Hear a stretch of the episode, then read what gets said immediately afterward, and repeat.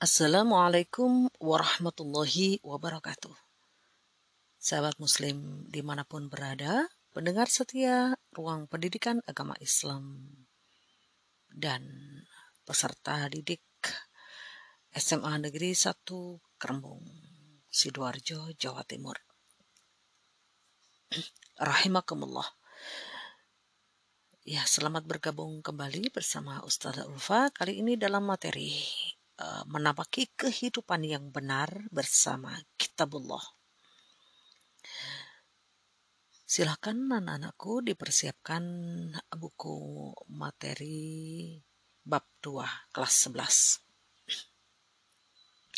Sebelumnya kita awali episode ini dengan membaca doa. Semoga kita senantiasa memperoleh keberkahan dari Allah Subhanahu wa taala dalam mempelajari materi ini. Ala hadhihi niyah wa ala kulli niyatin salihah. Al-Fatihah.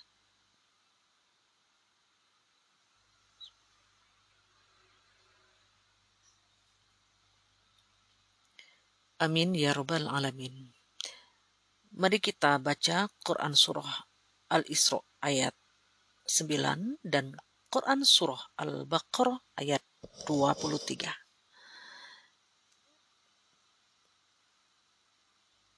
أعوذ بالله من الشيطان الرجيم بسم الله الرحمن الرحيم إن هذا القرآن يهدي للتي هي أقوم ويبشر المؤمنين الذين يعملون الصالحات أن لهم أجرا كبيرا.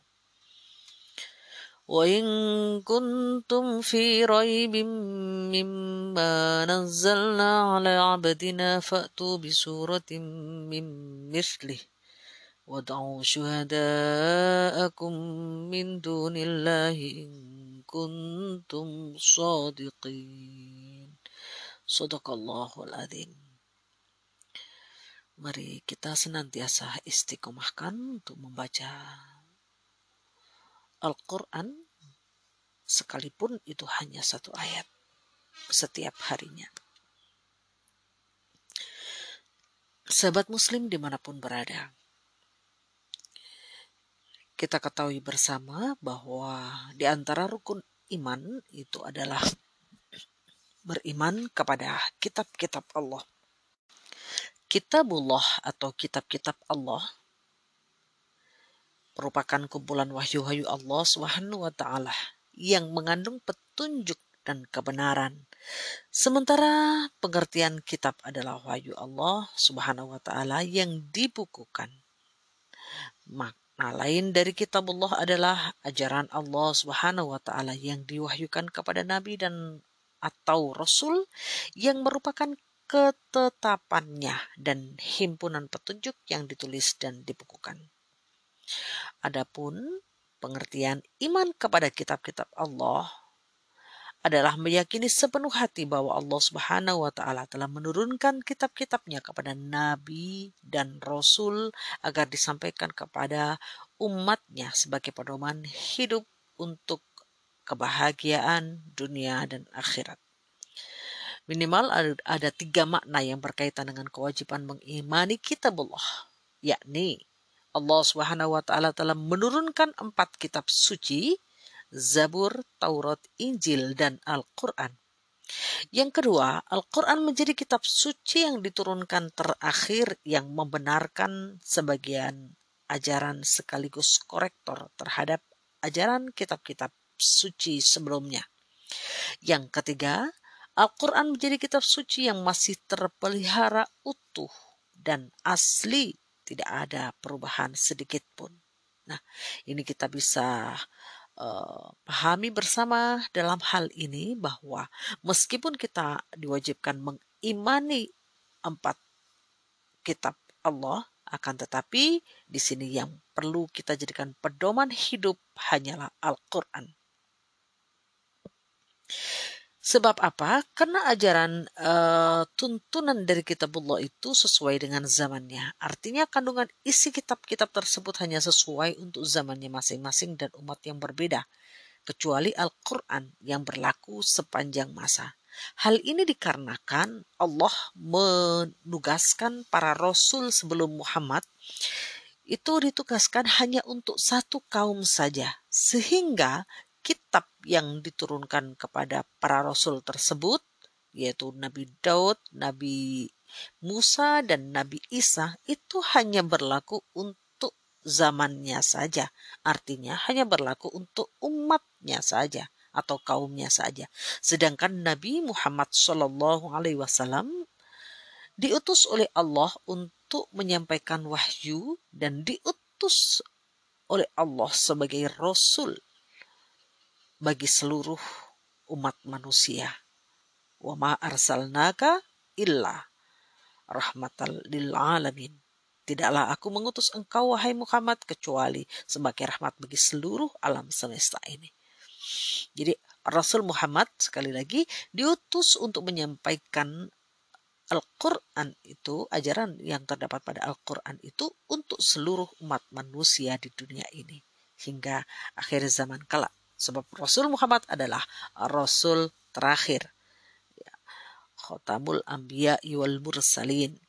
Nah, ya jadi penutup para nabi dan rasul tidak ada lagi nabi sesudah Nabi Muhammad Shallallahu Alaihi Wasallam. Tidak ada rasul lagi sesudah Rasul Muhammad Shallallahu Alaihi Wasallam. Karena itu ajarannya berlaku uh, sampai sekarang ini bahkan hingga yaumil kiamah.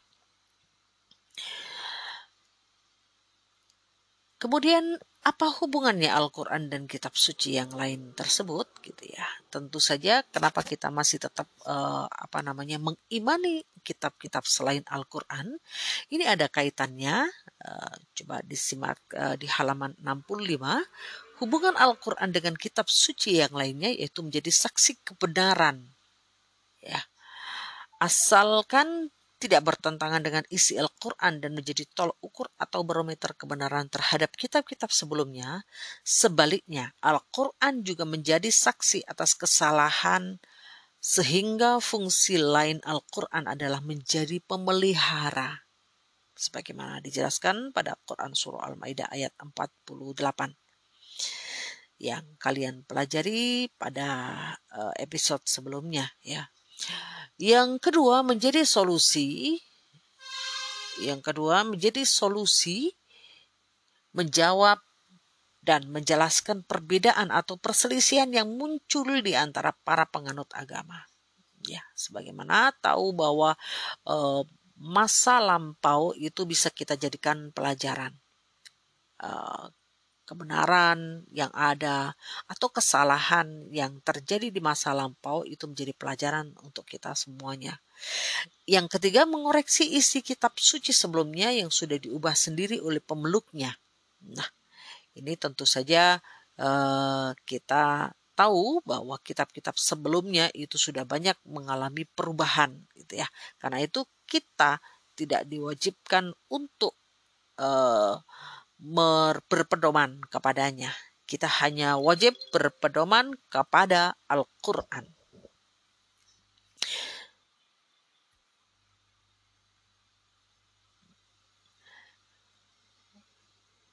Sebagai seorang yang beriman, kita wajib meyakini bahwa Allah Subhanahu wa taala telah menurunkan kitab-kitabnya kepada nabi dan rasul. Al-Qur'an memaparkan bahwa ada empat kitabullah yang harus kita yakini. Nah, Berikut ini yang pertama adalah uh, penjelasannya ya. Yang pertama adalah kitab Zabur ya menggunakan bahasa Kipti dan diwahyukan kepada Nabi Daud alaihi salam. Isinya memuat tentang doa, zikir, pengajaran, dan hikmah. Dan diperuntukkan hanya untuk Bani Israel Nabi Daud alaihissalam hidup di tanah Kanan sekitar abad ke-10 sebelum Masehi. Nah, tentunya kalau ini diterapkan di kehidupan kita sudah tidak relevan lagi. Yang kedua kitab Taurat menggunakan bahasa Ibrani yang diwahyukan kepada Nabi Musa alaihi salam. Isinya tentang petunjuk dan cahaya kebenaran serta kisah perjalanan Bani Israel dan kekejaman Fir'aun. Dan khusus diperuntukkan kepada Bani Israel. Nabi Musa alaihi salam hidup di Mesir, Madian, dan Sinai sekitar abad ke-14 sebelum Masehi. Dan yang ketiga, kitab Injil menggunakan bahasa Suryani yang diwahyukan kepada Nabi Isa alaihissalam isinya tentang petunjuk dan penerangan dan diperuntukkan juga hanya kepada Bani Israel Nabi Isa alaihissalam hidup di tanah Kanan sekitar abad ke-1 sebelum Masehi. Ini sangat dekat sekali dengan uh, masa Rasulullah SAW. Dan yang keempat adalah kitab Al-Quran menggunakan bahasa Arab yang diwahyukan kepada Nabi Muhammad SAW istilahnya tentang isinya tentang ajaran-ajaran Allah untuk memberi petunjuk, pedoman dan bimbingan yang benar kepada umat manusia sepanjang masa agar bahagia di dunia dan akhirat dan diperuntukkan untuk seluruh umat manusia. Kenapa? Karena Rasul Muhammad diutus oleh Allah untuk seluruh umat manusia. Beberapa ayat berikut ini menjelaskan keberadaan kitabullah tersebut, yaitu Quran Surah Ali Imran ayat 4, Quran Surah Ali Imran ayat 23, dan Quran Surah Al-Isra ayat 55. Sedangkan kalau kita melihat perbedaannya, ada beberapa perbedaan antara Al-Quran dengan kitab suci yang lainnya. Yang pertama, Al-Quran menjadi satu-satunya kitab suci yang masih utuh dan dijamin keasliannya. Hal ini karena setiap kali wahyu saat turun langsung disampaikan kepada sahabatnya untuk ditulis dan dihafal. Nabi juga menyebutnya, menyebutkan di mana ayat atau surat yang baru diwahyukan itu harus diletakkan. Kemudian setiap bulan Ramadan, seluruh bagian Al-Quran yang sudah diturunkan diperiksa dan ditetapkan ulang oleh Nabi Shallallahu Alaihi Wasallam bersama malaikat Jibril. Sebaliknya, kitab suci lainnya sudah tidak utuh, tidak ada naskah aslinya, dan mengalami banyak perubahan, penyimpangan, dan pengurangan sekaligus penambahan. Yang kedua, Al-Quran menjadi satu-satunya standar yang paling layak untuk dijadikan sebagai pedoman kebenaran bagi umat manusia. Kenapa? Karena mengandung kebenaran mutlak yang bersumber dari Allah Subhanahu wa taala. Hal ini dapat dikaji dari isyarat ilmiah yang dikandungnya semakin terbukti kebenarannya. Misalnya, penciptaan alam semesta dan enam hari periode matahari memancarkan sinar, sementara cahaya bulan adalah cahaya pantulan. Fir'aun mati tenggelam saat berusaha mengejar Nabi Muhammad, Nabi Musa alaihi salam. Sedangkan kitab suci lainnya tidak bisa dijadikan standar kebenaran karena sudah banyak intervensi oleh tangan jahil manusia dalam bentuk penggantian dan perubahan. Yang ketiga, Al-Quran satu-satunya kitab suci yang ditulis sejak zaman masa turunnya dan dihafal oleh ratusan, ribuan, dan jutaan umat Islam baik itu di masa Rasulullah Shallallahu Alaihi Wasallam, pada masa sahabat, pada masa tabi'in maupun umat Islam saat ini. Sehingga keaslian dan redaksinya terjamin dan disepakati keabsahannya oleh semua umat Islam dan bahkan di kalangan orientalis. Hal ini yang tidak ditemukan dalam kitab suci lainnya. Kita tahu sering kali ada uh, orang-orang uh, jahil ya yang berusaha untuk merubah Al-Quran dengan bahasa mereka atau dikurangi ataupun ditambahkan. Itu selalu saja uh, ada yang menemukan. Kenapa? Karena banyaknya para penghafal Al-Quran. Sehingga ketika menemui Al-Quran cetak itu ada kesalahan, ya maupun Al-Qur'an digital ada kesalahan atau kekurangan pengurangan ayat itu akan diketahui. Sebab Al-Qur'an uh, dijaga langsung oleh Allah sebagaimana firman-Nya Inna nahnu nazzalna dzikra wa inna lahu lahafidun. Sesungguhnya aku telah menurunkan Al-Quran sebagai pengingat manusia wa inna lahu lahafidun dan sesungguhnya aku sendiri yang menjaga Al-Quran itu. Itulah sebabnya kenapa Al-Quran hingga saat ini terjaga keasliannya. Sedangkan kitab-kitab sebelumnya karena memang e, tidak lagi diperuntukkan untuk kita, maka sudah banyak tangan-tangan yang merubahnya, mengurangi dan menambahkannya. Karena itu, sahabat muslim di mana pun berada, pendengar setia ruang pendidikan agama Islam, mari kita senantiasa beriman kepada kitabullah dan memedomani Al-Quran untuk menjadikan Al-Quran sebagai pedoman hidup kita, tentu kita harus bisa uh, terlebih dahulu bisa membaca Al-Quran itu sendiri. Membaca ayat-ayat Al-Quran dan kemudian memahami maknanya dan selanjutnya menerapkannya dalam kehidupan sehari-hari. Itulah makna memedomani atau menjadikan Al-Quran sebagai pedoman hidup.